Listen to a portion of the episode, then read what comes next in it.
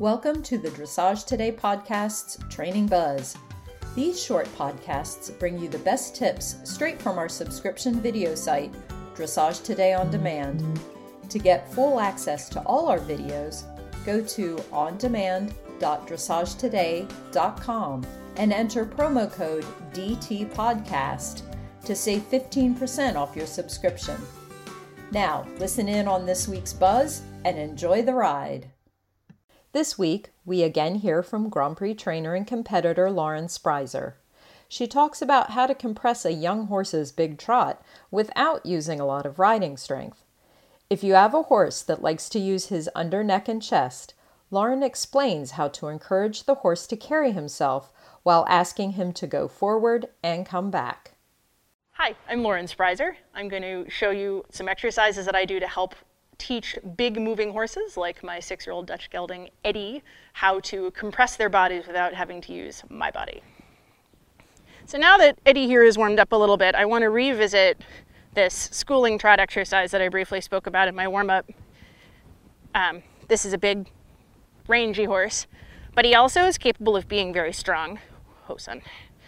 And what he likes to do is he likes to sort of grab with this part of his neck and kind of kind of bear down through his underneck and his chest and be rigid there and then let the rest of his back kind of swing along so that he can pull himself along with his front legs instead of having to really lift up through his abdominal muscles, his low back, and through his top line to lift his limbs up rather than just kind of bear down and throw them out in front of him.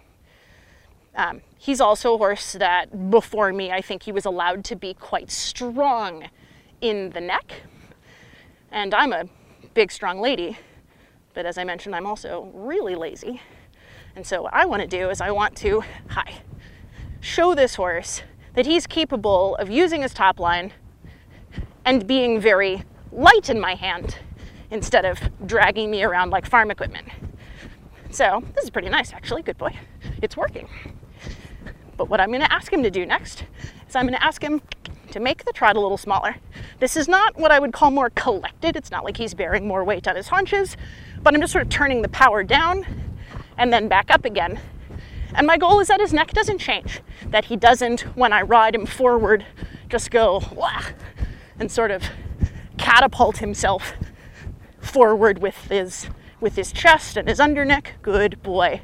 I want him to have to engage his hind legs. Yeah, it's okay. Not like that. And lift his back up.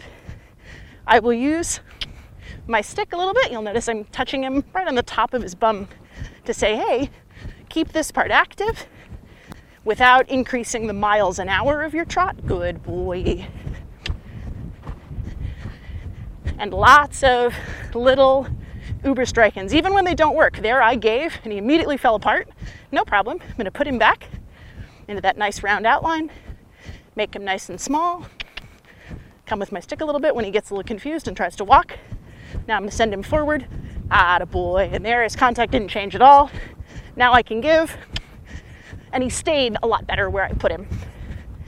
Do that again. I'm thinking about posting a little smaller. I'm not standing up quite as tall. My belly is tight. My back is tight. Good. and Now I'm to kind of let everything go to ride him out and forward. Good boy. Do that one more time. And I'm to, hello. Come on. I can even give, sort of, in this exercise. Good boy. As a way of saying, hey, your ability to make yourself small has nothing to do with my hands, friend. Good job. Good job. And whenever I ask a horse to compress, a couple of times and I've gotten the answer I want, the next thing I'm going to do is let him be long. This is Eddie's favorite thing. Eddie likes to stretch. Good boy. It is certainly more correct to stretch a horse nose out as far as maximizing your points on a dressage test at training and first levels. I like to stretch my horse a little bit nose in. Boy, I think it gives better access to total stretch of the horse's low back musculature. Good boy.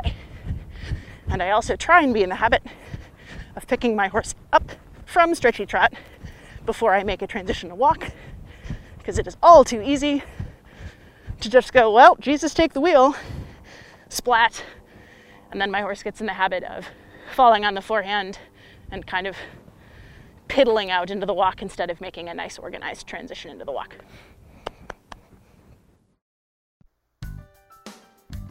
We hope you enjoyed this bonus podcast. What would you like to learn about, and what tips would you like to hear? Email me, Stephanie, at sruff at equinenetwork.com or reach out to us on social media.